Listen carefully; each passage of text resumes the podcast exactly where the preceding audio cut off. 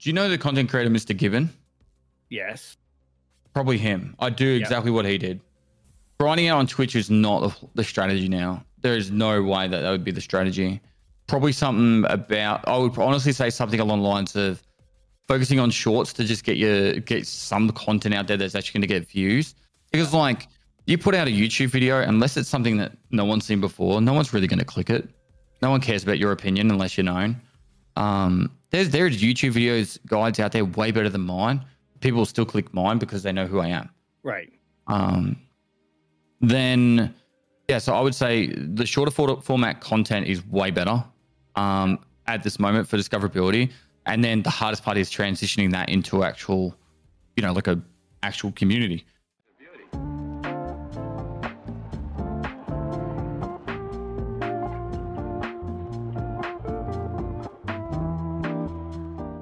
Importantly, are you happy? You're good?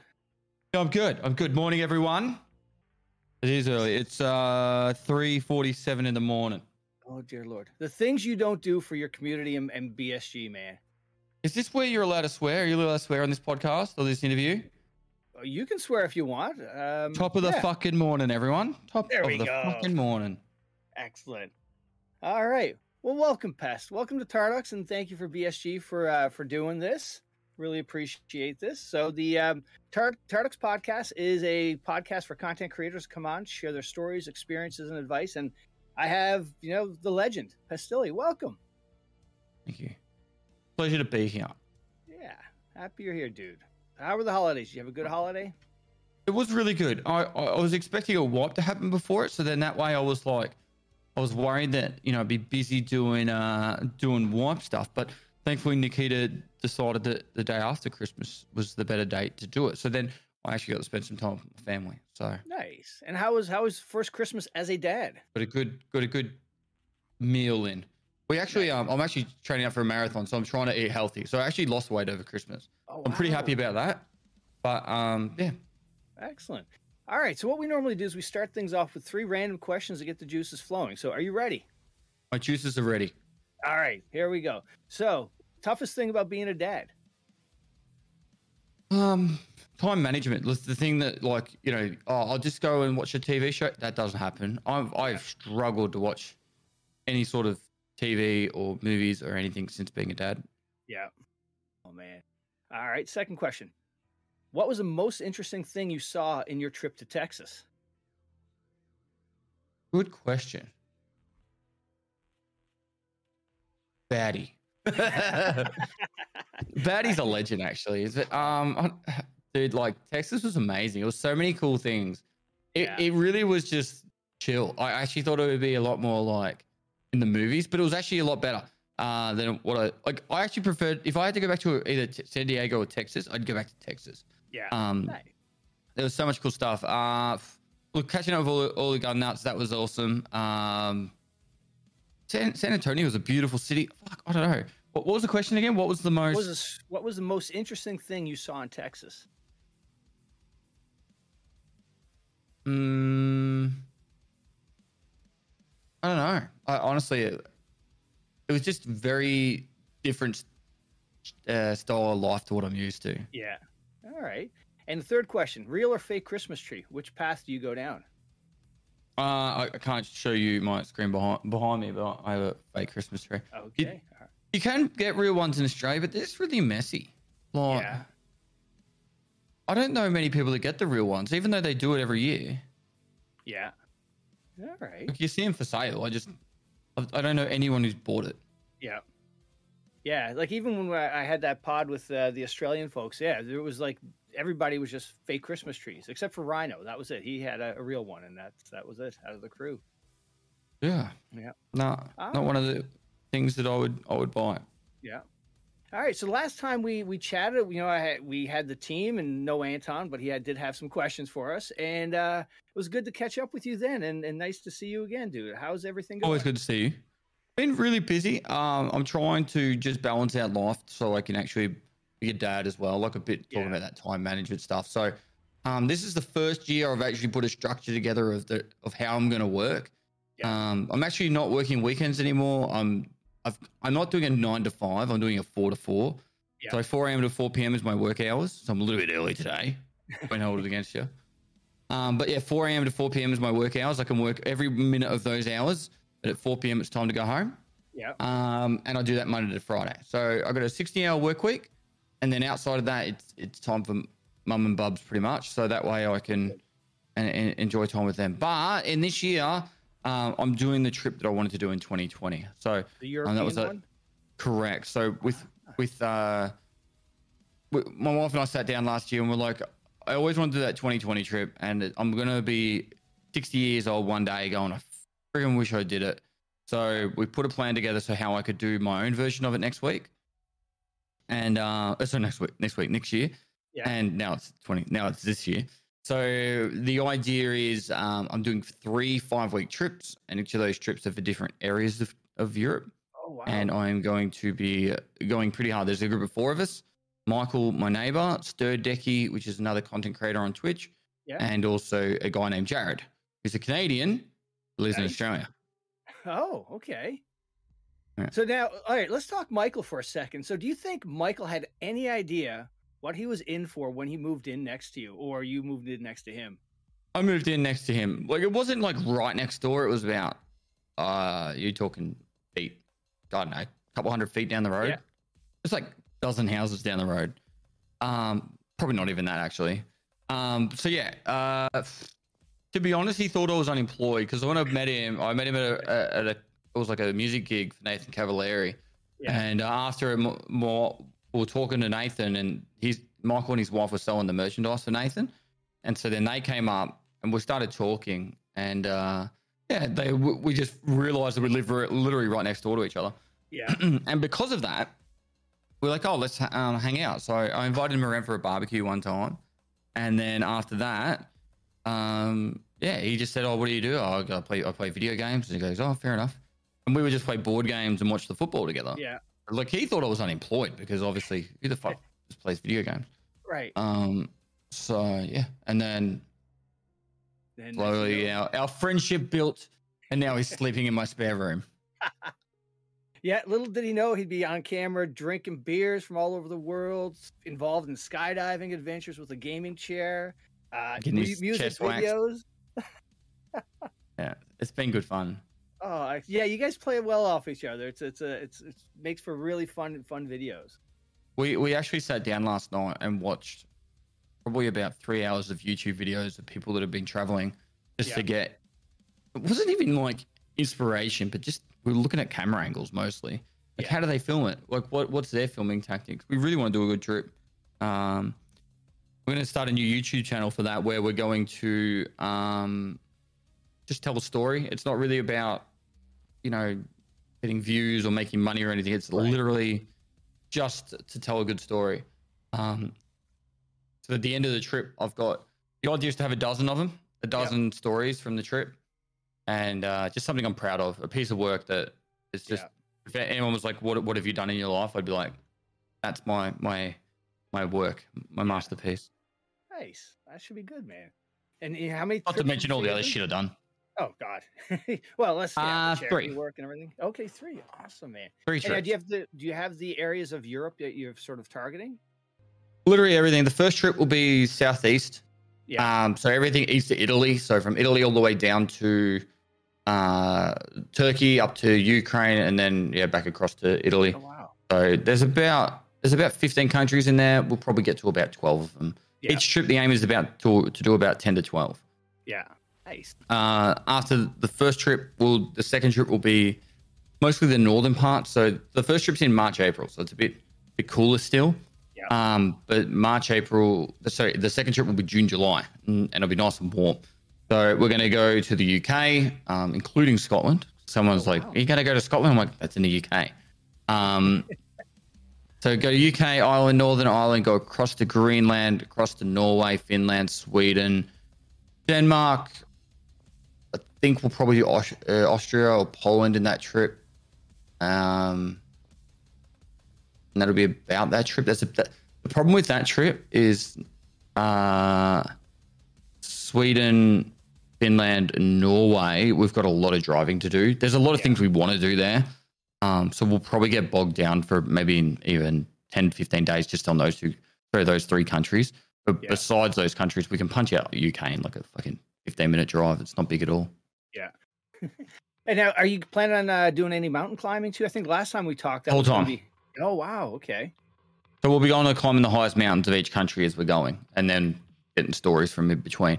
Oh, and then the third trip, we're going to Netherlands, Belgium, Germany, Luxembourg, probably Portugal, Spain. Um, I'm missing stuff, but kind of like the third trip, we've got about a two to three week area not planned yet, just so we can go like, what do we miss? What do we wish we could see better? Yeah. Um, Man, it's gonna be cool. huge. It's, it's a big endeavor, but it's going to be a lot of fun.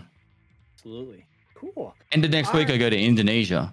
Oh wow, what's happening down there? Well, it's a, it's a bit of a trial run. We're all going to catch up. We're going to go climb a volcano. Oh. Uh, so I want to live stream. Oh, by the way, this is all live streamed. Um, I, I want to climb a volcano next. It'll be literally the end of next week. We go there. Should be climbing a volcano. Um, and then we'll have about three days of live streaming through the markets and and the cultural sites. Um, but it's more just an opportunity for us to really figure out what equipment we're taking. test run and Yeah, and just get everything ready to go. So now, did you ever think, you know, from that first time you hit that go live button, your life would bring you to this path now where you could do some of this really cool shit? Um, so when I first clicked go live, my goal was make friends. Was the first thing I wanted to do because I was very lonely after leaving the army. Yeah. Um, didn't have a lot of friends where I lived. Well, I had no friends where I lived, and uh, most of my friends that played video games didn't play video games anymore. So the first objective was to make friends. Made a lot of friends, big tick there. Um, and then the second objective was to try and build a following for my Europe trip because I was always doing the Europe trip. Oh, okay. Um, and I was like, if I got to 20,000 followers, I think that'd be a pretty good goal.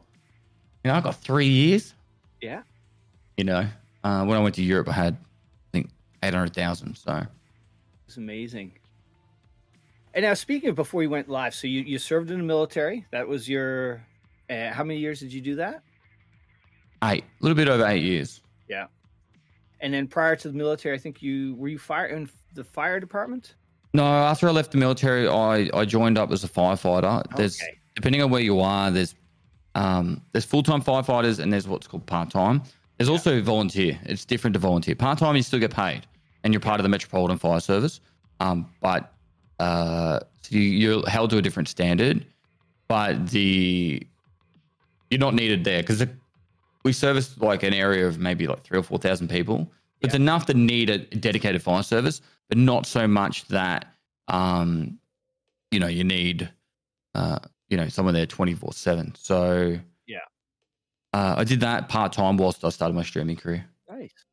And now, from a video game standpoint, where did video games start for you? Like, you know, late in your teens, or was it like, you know, early years?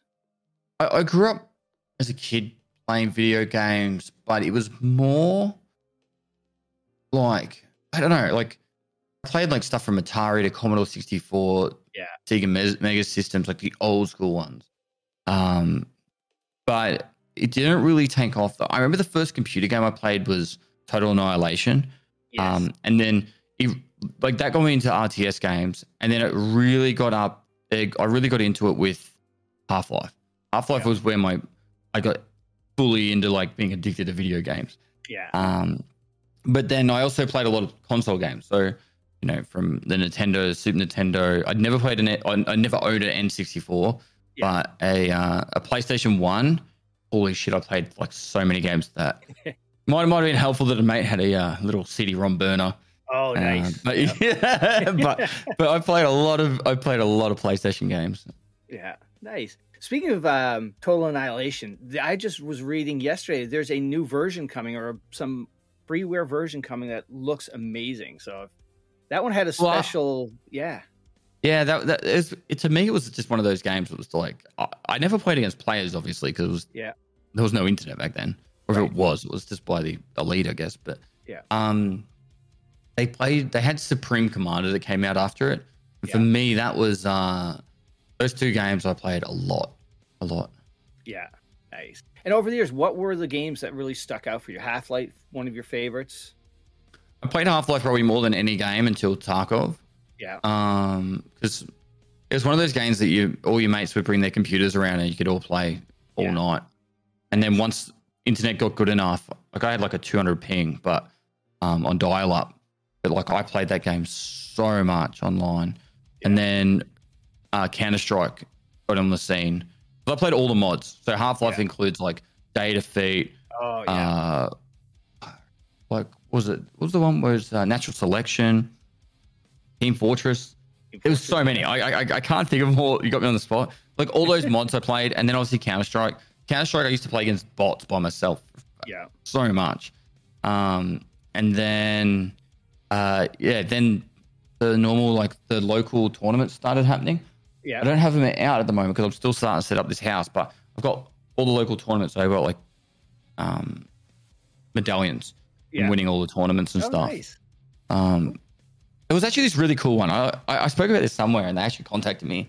Like uh, one of the guys had, had watched my stream or a video or something. Yeah. There was this, this there was this land party called the POV Smash Up. They were, they were the Prisoners of Violence hmm and uh, the POV POV Smash Land, and it, it was if you won the tournament, the, the prize was they got an old CRT monitor.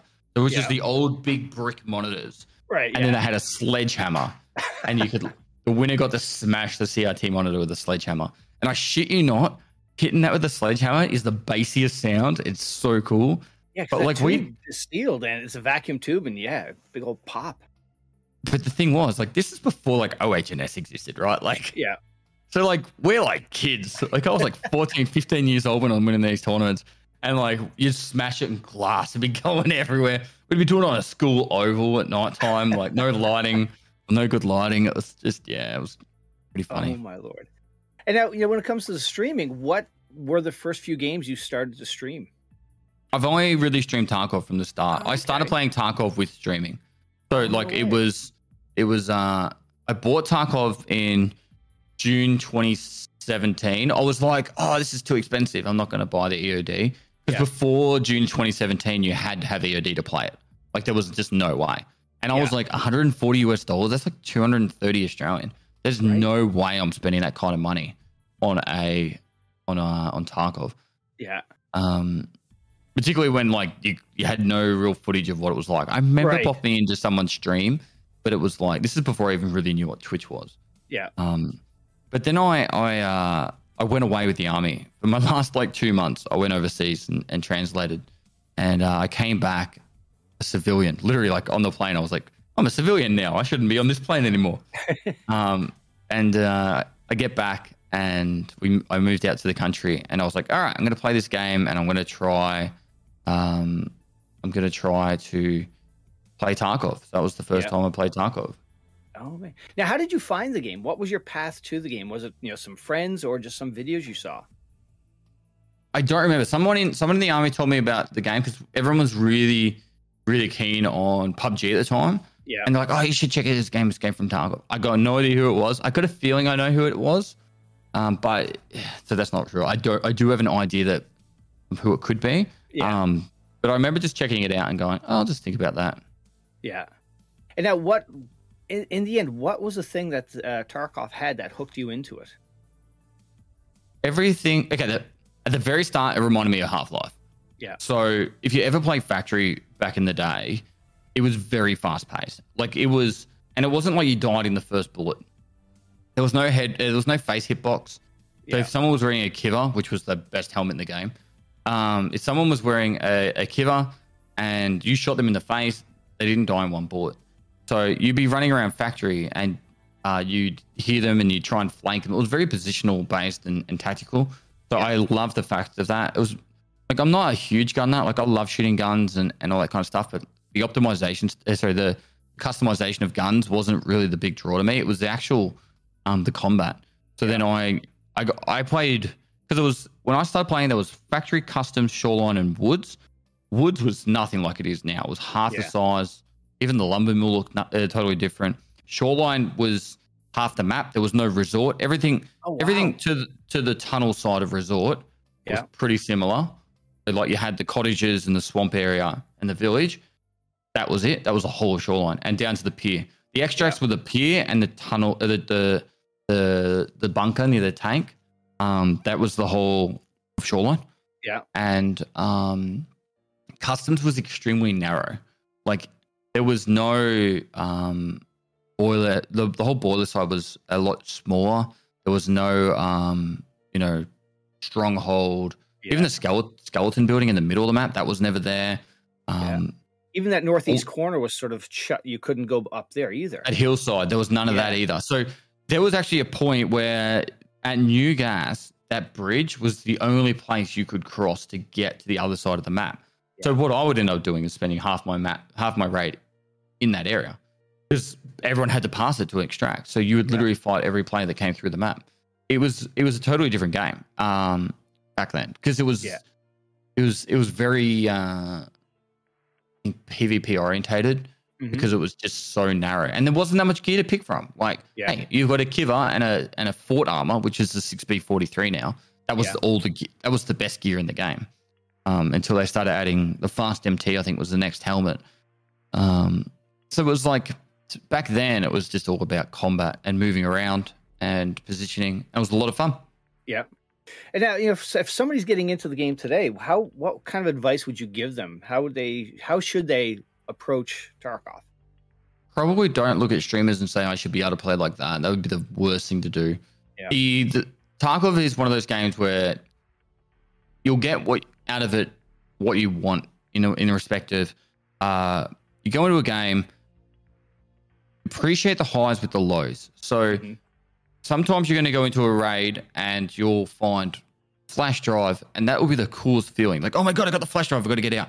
then your heart's ra- racing, and you're Yeah. like, I got to get out of this raid, I got to get out of this raid, I got to get out of this raid.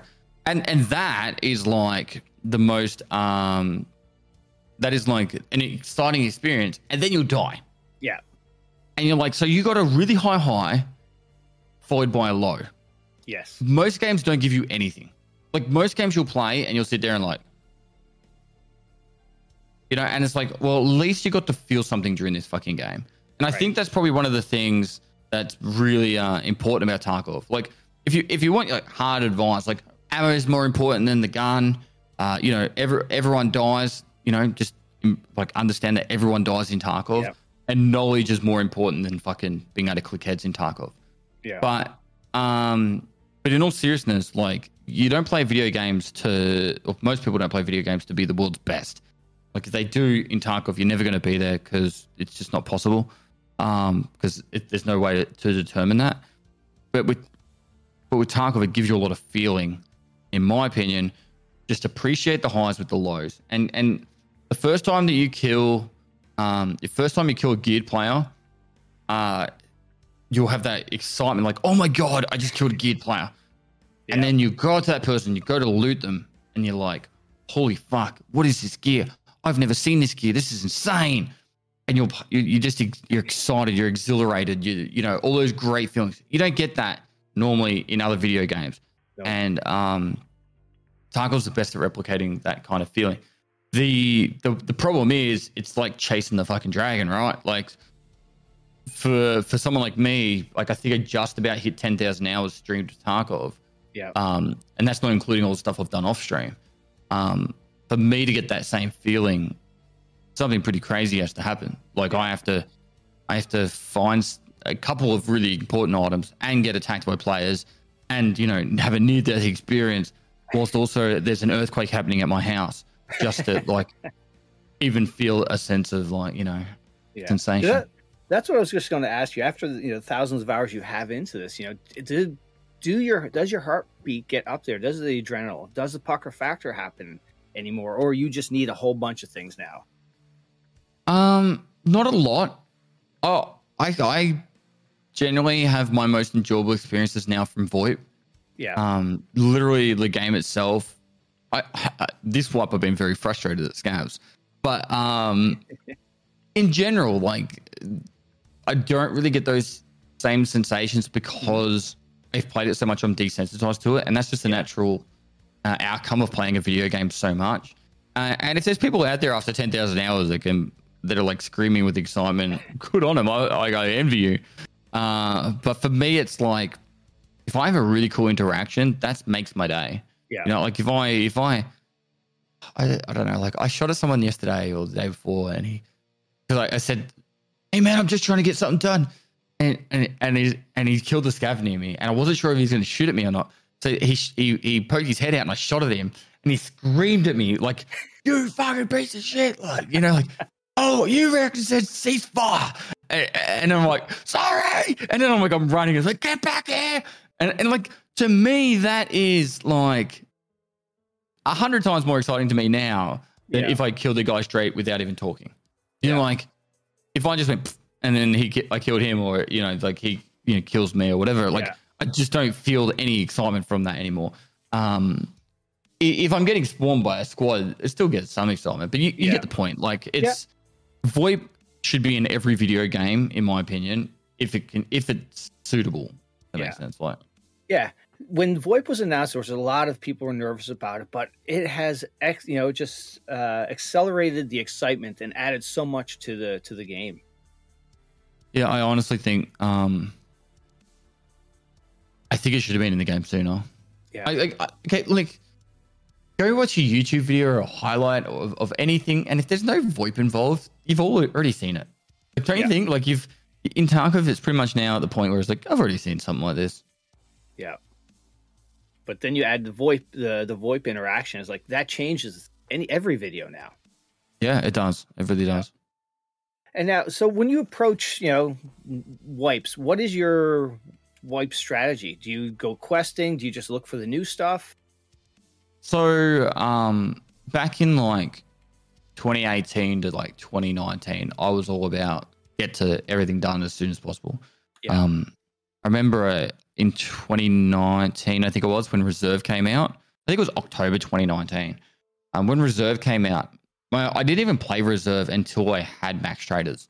Like, and I did it pretty quick. It took me about a day or two. Yeah. But I was like, get my stuff done, then focus on the new content. Um, and that was like just I used I I loved the I used to play a lot of Path of Exile before Tarkov as well. Yeah. Even at the early days of Tarkov, still played it off stream. Um, and they got like speed running events and, and all that kind of stuff. So I actually really enjoy. Not even it's not about beating other people. It's it's about doing the game as efficiently as possible myself. Yeah. Um, so generally, it's just racing myself. I used to do on stream. I used to race myself to see how fast I could get max traders. I think the fastest I ever did was 12 hours and 20 minutes with assistance, Oh my and I god. think 17 hours without. Um, so, and I'm tempted to do it again. I'm Yeah. I'm very tempted to do it again with assistance just to see how fast.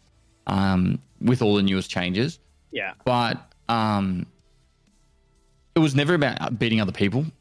Yeah. Uh, it was all just about me seeing if I could do it, like getting to 40 in one stream, you know, and that was like really hard back in the day. There Oh wasn't that many God. quests. Um, but yeah, so now, uh, the most recent wipe, I did one raid of woods to get um, Jaeger unlocked, and then I did the Yeah. first 80, 80 raids on streets. And I just explored it. I looked at every building, had a heap of fun. The only reason I stopped doing streets around the 80 raid mark was um, my Prapor wouldn't level up because uh, I did the pistol kill quest, I think it was, and it, it reduced my rep with Prapor, and it wouldn't go to the next level. Oh, and I wanted, I wanted the, um, I wanted to be able to use Prapor on the next level. So I think I did a couple of Prapor quests real quick and then got back onto streets for another probably 30 raids or 40 raids before I go on with um, other quests. Yeah. Okay. And now, overall, what's your thoughts on this new patch on streets and you know everything? There's a half an hour rant video if you're really interested. I, I, I remember TLDR. recording the video and I looked at the fucking time and I'm like, holy shit, I've been ranting for half an hour. Um, I think the first like nine minutes of the video is the positives and there's like 20 minutes of just ranting. yeah. Um, look, the, all the new content is great. Content wise, they hit the mark 100%. The, the issues are obvious with stuff like, um, you know, the lag, rubber banding, and desync of streets. Yeah. The sound is so confusing now; it's impossible to tell. When I hear sound now, I go, "Yep, someone's here." Yeah. that is all. It's really the only gauge you've got. And then, um, and then the scavs. They've done something to the scavs, and they just, if you're not, you, you have to pay attention now to a scav. it's no longer just oh that's a scav over there. I'll just go and kill him. It's like Right. that's a scav over there. I'm going to hide behind this cover, slow peek out, and take a well aimed shot. Otherwise, I'm fucking losing my armor or dying here. Yeah. Um, so, and I don't agree with that at all. So, for example, I, I spoke in my video, but there's like a, a, a scale of like AI in the game. Like scav boss is right on the far end of the spectrum. We're Right. being like a killer. Like you see killer, you're like I'm in the fucking. I've got to bring my A game. A scav should not be like, oh, I'm about to fight fucking Killa. I need to bring my A game. Obviously, you should give a fuck, but not in that. So the, the idea I've got, or my my thoughts about scavs and Tarkov should really be both based around. Um, they should be giving away your position. They should be uh, an inconvenience, not a, a Mhm. massive threat. So, like, if I'm running past and a scav sees me and he shoots at me, the first half a dozen shots should just miss, like, Right. or, or at least like maim at most, because the um the idea is it gives away my position to other players, so then it incites more PvP. Yeah. If I see a raider or a goon, different story. Those ones should fuck up, uh, fuck me up straight away. They should be like, holy shit, that's a raider or a goon. I need to get a, get a cover and run or fight him. You know, like, um, and the um, and the, I think a perfect example that happened, I think yesterday or the day before, I bumped into a player. We had an like an engagement. I was talking where I ran. I was like, no, I, I can't take this guy on. I start running away, and then I walk around a corner and I hear a escape of "Chirp, chirp," like you know, you know, like says he said a word. I can't remember what Yeah. fucking word it was, and then instantly killed me. Like it was like a double PS round to the chest, Yeah. and it was like, hang on, this player was chasing me. I'm now, this whole scenario has been ruined by just a random scav that was on the map that instantly beamed me, and it's like, uh, it's just, eh, it breaks, it breaks what could have been a really great experience into Yeah. just frustration. Yeah. It breaks that immersion that you that Tarkov brings so well. Yeah. Yeah. Like they're, they're they're dialed in way too much. Like another thing that happened yesterday was like I was on Lighthouse. I was on the way to the extract, um, and the guy in the 50 cal, the AI on the 50 cal, shot me through the fuel tanker. Yeah. Like you could see the sparks coming through the fuel tanker as he shot me, and it's like, what the fuck? Like that's not. It's just stupid. Like it's yeah. Yeah. So whilst I, I've ranted very hard, even just here, but overall the content side of things are great. I loved how they implemented the hideout. The hideout um with the wall. They didn't just make it Mhm. say, hey, just upgrade your fucking hideout. You'll have the gym all sweet, you know, yada yada yada. No, they made it like a bit of an event. Like, oh, there's like a whispering wall, and it's like seeping out moisture onto the floor, Yeah. and what what is going on here? Like, we all kind of guessed it would be the gym Right. behind there, but you know, you never know. It could be a dead body. Just fucking You don't know, yeah. you just don't know. Um, but like a new player or someone who doesn't keep up to date with all the latest information Yeah. would be like, "What the fuck is this wall?" um, so yeah, you know, like I think that's really uh, a really cool way of implementing a, a new part of the game, and I like Mhm. the fact that they made it so there's enough room to put more stuff in there. Um, the the firing range, awesome addition. Have you seen it at level two and three yet? No, I haven't. Okay, so the firing range at level two has um like you know your paper targets that you can Yeah. bring in and out. Yeah. So they got the paper targets and you can Oh, like cool. shoot them and you can reset them. You can uh they'll be at different distances. They've got little computer monitors that you can watch the far distance targets. It's actually really cool.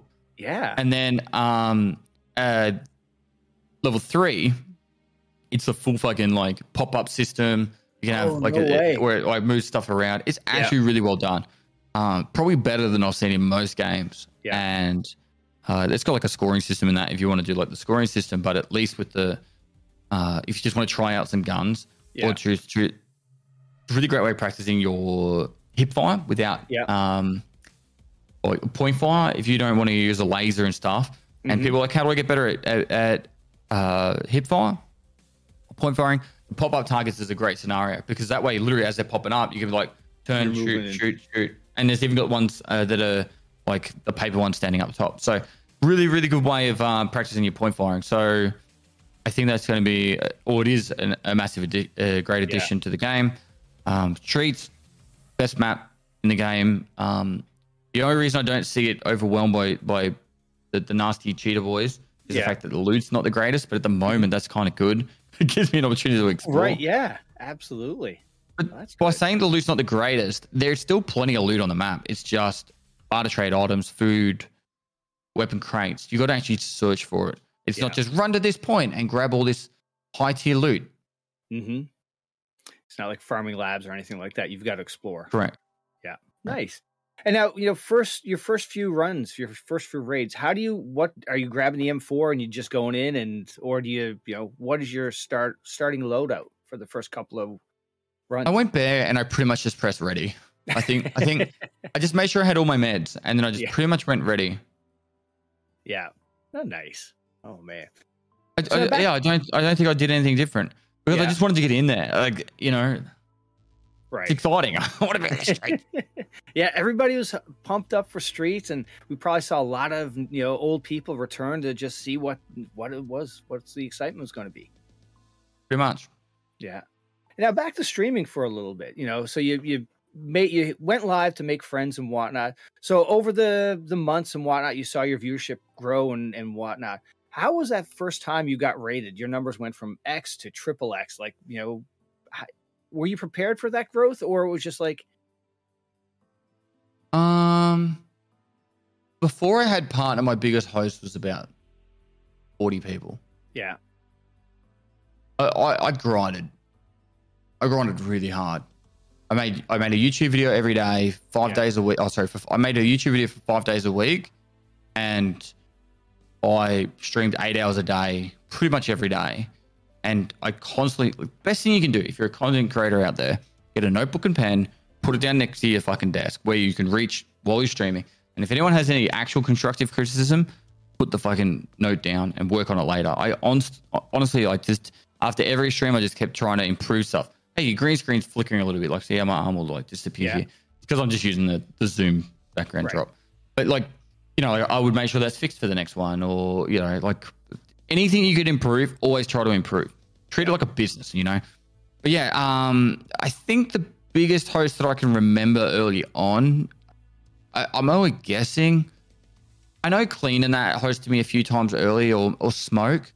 Um, like I'm saying, when I had a couple of hundred viewers at this point. yeah, But the uh, the mem- I remember the biggest one was Shroud, which would have been around 2018, yeah. 2019, and I, and Shroud hosted me with about 10,000. Holy- And uh, one of the things I can give you as advice, if if I or someone that's got sizable numbers raids you, um, first thing you should do is get into a raid. The very Yeah. first thing. They don't want to see you sitting on a menu saying thank you. Um, so what I did was I was literally putting my loadout on, and I, I rushed the rest of the loadout, and I just sla- slapped into into labs.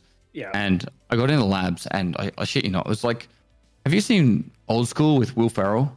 yes, So you know how it's like, um, he's doing the debate, and he's like, switch it, like goes into a different state of humanity, yeah. and then he just like rifles off a heap of things for the debate. That was Right. me on labs that raid. I I literally was running around with like an MP7, killed all the players, killed all the raiders, all in the first like five minutes, and everyone was just like, "What did I just see?"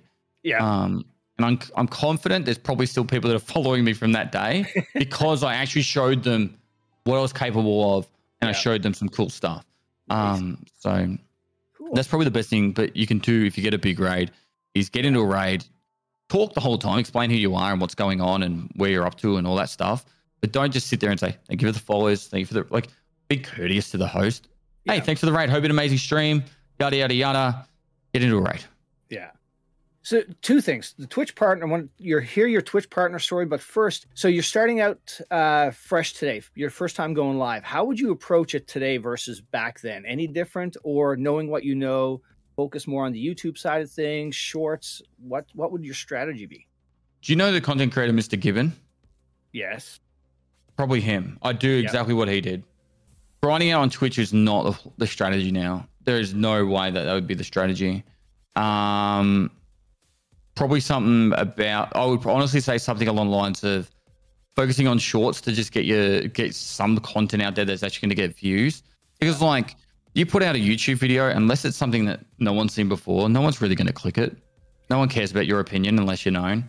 Um, there's there's YouTube videos guides out there way better than mine. People still click mine because they know who I am. Right. Um, then yeah, so I would say the shorter for- format content is way better um, at this moment for discoverability, and then the hardest part is transitioning that into actual, um, you know, like a actual community. I think right. uh, I can't remember where I was.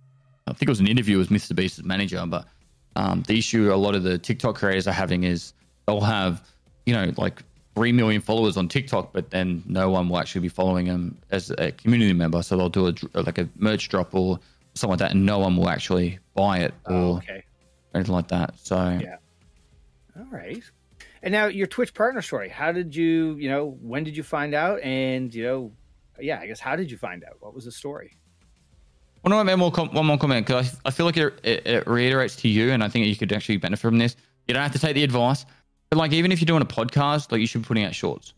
Yeah. Like, I'm not a big fan of like, you know, just oh, shorts is the way.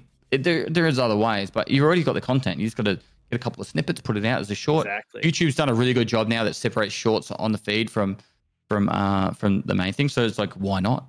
Yeah. Um, you know, so yeah, actually, uh, I, I I took that advice. You know, when you guys were on the team, were on the pod, I had Slush Puppy, and you never know what you're going to get when you talk to Slush. And he was talking about killing mm-hmm. kangaroos, and I took that and threw it up there. And yeah, you're it's it's amazing because, like you said, you have all this content and you can just slice it up. Exactly, and it's already there. Like you, yep. it's not much extra work. You're already in the editing lab, cutting it all up anyway. Um, sorry, question. Uh, Twitch partner. Yeah, your Twitch partner story. What's uh, what ended up happening was I grinded to the numbers required, which was 75 concurrent and uh, I don't know, a certain amount of hours stream or something. I don't even remember. Yeah. Pretty much 75 concurrent was the main one. And then I applied, but my actual application got lost in the mail. Oh, no way. Because what happened was Twitch had like, um, Twitch had like restructured their backend servers from the old Justin TV yeah. to Twitch because Twitch used to be called Justin TV mm-hmm. um, before Twitch. Um, and so what happened was I applied, heard nothing for a week or two, then Slush applied, Slush got partner. I was sitting there like, well, I haven't even heard back. And then Slush got an email that had my name in it saying, oh, welcome, no like new partners. I was like, oh, jeez. Righto. And then and then so uh, I got a message from someone. It's the Twitch. He, he was the Twitch manager for ANZ. He goes, "Oh, check your dashboard," and it was like, "Congratulations, you've been invited to the Twitch hey. partner program." And so yeah. it was cool. But yeah, um, cool. that was the day I got partnered. I think it was like May 2018. It took me yeah. about four months of taking the taking streaming seriously. Yeah, nice. All right, so I want to talk something something that's really cool and special about I think what BSG and the Tarkov community brings to the table. And it's a charity. You know, if we look back to when you got that, you know, that that amazing December. I think it was two or three years ago. You you know your views exploded, and you were doing your charity for Starlight. First of all, what is the Starlight charity? Starlight Children's Foundation Australia is a children's charity that um, they help seriously ill ki- seriously ill kids just be kids.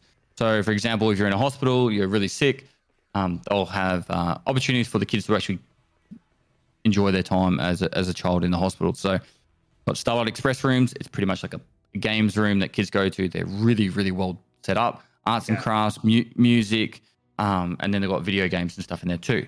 And they also got um, Starlight captains. They're like the jesters of the hospital. And if the kid's too sick to go to the to the room, the jesters will go up to the yeah. to the actual kids.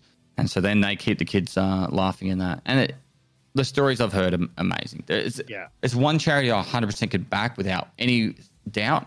And I've put, I think I've donated over $50,000 my own money. Um, actually, probably more now. And uh, just really great. Like, give me one sec. Yep. We even went out of our way to. Uh, oh, the firefighter candle uh, calendars. We've got the firefighter calendars here. They're all. I got got them to go out in the. I got a couple to go out in the mail. Nice. Um, yeah, I think I think uh, the web the link's taken down now. We took it down at the end of the year, but you know, like I, I like making money for this for this charity. they got really low admin fees. Uh, I think they got it down to under four percent or three percent. Yeah. Administration fees, which is fucking awesome. Like, there's charities out there at one point were getting like outed for doing eighteen percent. You know, Holy like crap. Yeah, that's a Um, business. but- that's not a charity. yeah, pretty much. So And it's now just great to see.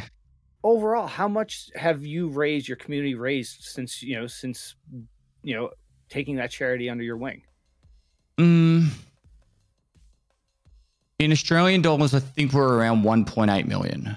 I That- think in US, that's probably about 1.2. Yeah, Well, depending on the conversion rate at the time. right. Probably at 1.1 to 1.2 US, which And is incredible. It is absolutely incredible, you know, gamers, you know, from Twitch and streaming. And I think this comes back to what, you know, our community, the Tarkov community has. It doesn't matter if you're S tier or just starting out, you've got everybody who's doing some sort of charity. And it's just so cool to see. And it's, yeah, it's amazing. Yeah, um, it, it really is amazing, and and I, and I love to, I love to see it. I it, it, I know this isn't meant to be like an advice thing, and, and people don't want advice, but I always feel like the best way to to raise as much money as possible for charity is uh, not do them as often and try and try and um, pick one, Yeah. pick one and learn everything about it. Because you asked me a question about Starlight, and I pretty much know the answer about it because I've met the you know the head of Starlight multiple times. She's lovely. Yeah. Um, I, I've spoken to multiple Starlight captains. The the administration team behind the doors, like the closed doors that you'd never even see. Yeah. I've been to the fucking Starlight Express room. Like I've I, I know this stuff. So when someone goes, Oh, why should I donate? I can tell you why. Yeah. And I and I and I believe in the in the cause. And this is before I even had a child. Now I've got a child. Like I couldn't have I always thought like imagine going through some sort of shit time. Like we've all done it. Mm-hmm. We've all gone through something really fucking shitty in life. Now imagine doing that as a child whilst you're like getting chemo. Yeah. You're like, fuck that. Like that's something I couldn't imagine. If that like if that happens to my daughter, Yeah. Like I would want her to at least try and be a child at some time. Yeah, Good point in absolutely. Yeah, it's amazing how your life changes when you leave that hospital for the first time and you look in the back seat and there's this baby. It's like there's no user manual. Everything you you know how you watch the news, it just changes everything. Yeah, yeah. Yeah, I don't know. Like I, I always, this is this is my kind of perspective. on it. It's like some people out there that probably got away with raising kids. That if they could do it, I could do it. You know, like, oh, so to the charity aspect, you know, one final piece. Do you do you think Nikita or BSG understands of how many people they've affected because of you know this game that they've created and, and all the money and the, the careers you know that come from you know what has been created? I, I don't think BSG would have actually honestly thought initially that their game would impact so many people's lives. Yeah. Like, I think my interview with Nikita was back in 2019 or 2018 when the first interview I had where I actually asked him about who he was, where he came from, how it got to where he was. Yeah, And I think it started out as a very small group of, of guys that just wanted to make this great game, and it got to where it is now. I don't think Nikita would have honestly sat back down, sat down back then and gone, "Oh, you know, we're going to try and reach like have millions of people that have you know bought the game and you know change their lives and set up people's lives through content creation and you know like Yeah. there's times where I know when Nikita's really excited to see our reactions and how the community takes like um you know like the the night where the, they uh there was a Twitter post of they zoomed in on my head and uh, they were watching me. Like they were all sitting there just watching it having a beer and or Yeah. vodka and enjoying their time you know? Like that's the the fruit of their labor sitting back and, and enjoying that. Yeah, yeah. I still remember that night that or that you know day the drops happened and you hit a hundred thousand or two hundred thousand and chat was yelling at you to run commercials. It was just such a cool experience. yeah that was uh, the 2019 drops i think Yeah. i actually set a trend across uh, twitch with that one Yeah, So I was like, "You farm me for drops, I'll farm you for for ad revenue." And um, it wasn't as much money as I thought it would be. yeah, I think I ended up telling people how much it was. I think it was about sixteen thousand dollars I made. yeah, Um, but it, it was for me at that point. That was like I remember it, it was it was a large chunk of that monthly's revenue. yeah. You know, and uh, that was like a holy shit moment. You know. And Pest, we're coming to the end of uh, our interview here. First of all, thank you so much for doing this. Really appreciate it. Thank you. And, it's my pleasure to be here. Yeah, and any uh, anything you want to give a shout out to that you know people should check out soon? Any new video coming? You know, we got the Euro- European road trip happening. Will there be tour T-shirts? I don't have socials for the new the new content yet, um, but if you are in Europe, keep an eye out because we will be going to nearly every country, and if you want to catch up, there'll be opportunities. Um, the main thing I would say is um, the the work that I'm going to put in this year isn't going to be very much primarily Tarkov focused, but it's going to be based around uh, living life to the fullest and enjoying every moment that we've got. So for me, this is more of a, a gift to myself than, yeah. than to you guys. um, but hopefully you guys enjoy the journey because I'm going to be doing a lot of fun stuff. I'm going to be live streaming a lot of random shit. Like there's going to be times where I'm going to be, you know, driving a car middle of the night and there'll be a live stream going on in the background where like Sturdicky's just like, I wish we were fucking there yet. I'm so over this shit. Or yeah. like, you know, we'll be climbing a mountain or a volcano or whatever it's doing. And it's just about us just going on a journey. You know, like yeah. kind of like the fellowship rings, you know? Like Yeah. But we don't have a Mordor. Yeah. We don't have a ring. Well, we got rings, but you know, like not, not the kind of drop into a lava pit. Anyway, moving on. Anyway, all right. So thank you for doing this. Now, um, at the end of my podcast, I ask the guests to shout out somebody that they uh, want to throw under the bus or somebody they recommend to coming on the podcast. Who are you throwing out there? Um, you've done Becky? No, I haven't. Becky. Okay, there we go. We'll get her on. All right, Pest. Have a great, uh, great rest of your. Well, I guess you got a long day ahead of you. Thank you so much for yep. doing this, and thank you for BSG for uh for letting us use this platform. All right. Thank you, BSG. Hey, guys. I'm still All playing right. on video games on my, my stream. Just saying.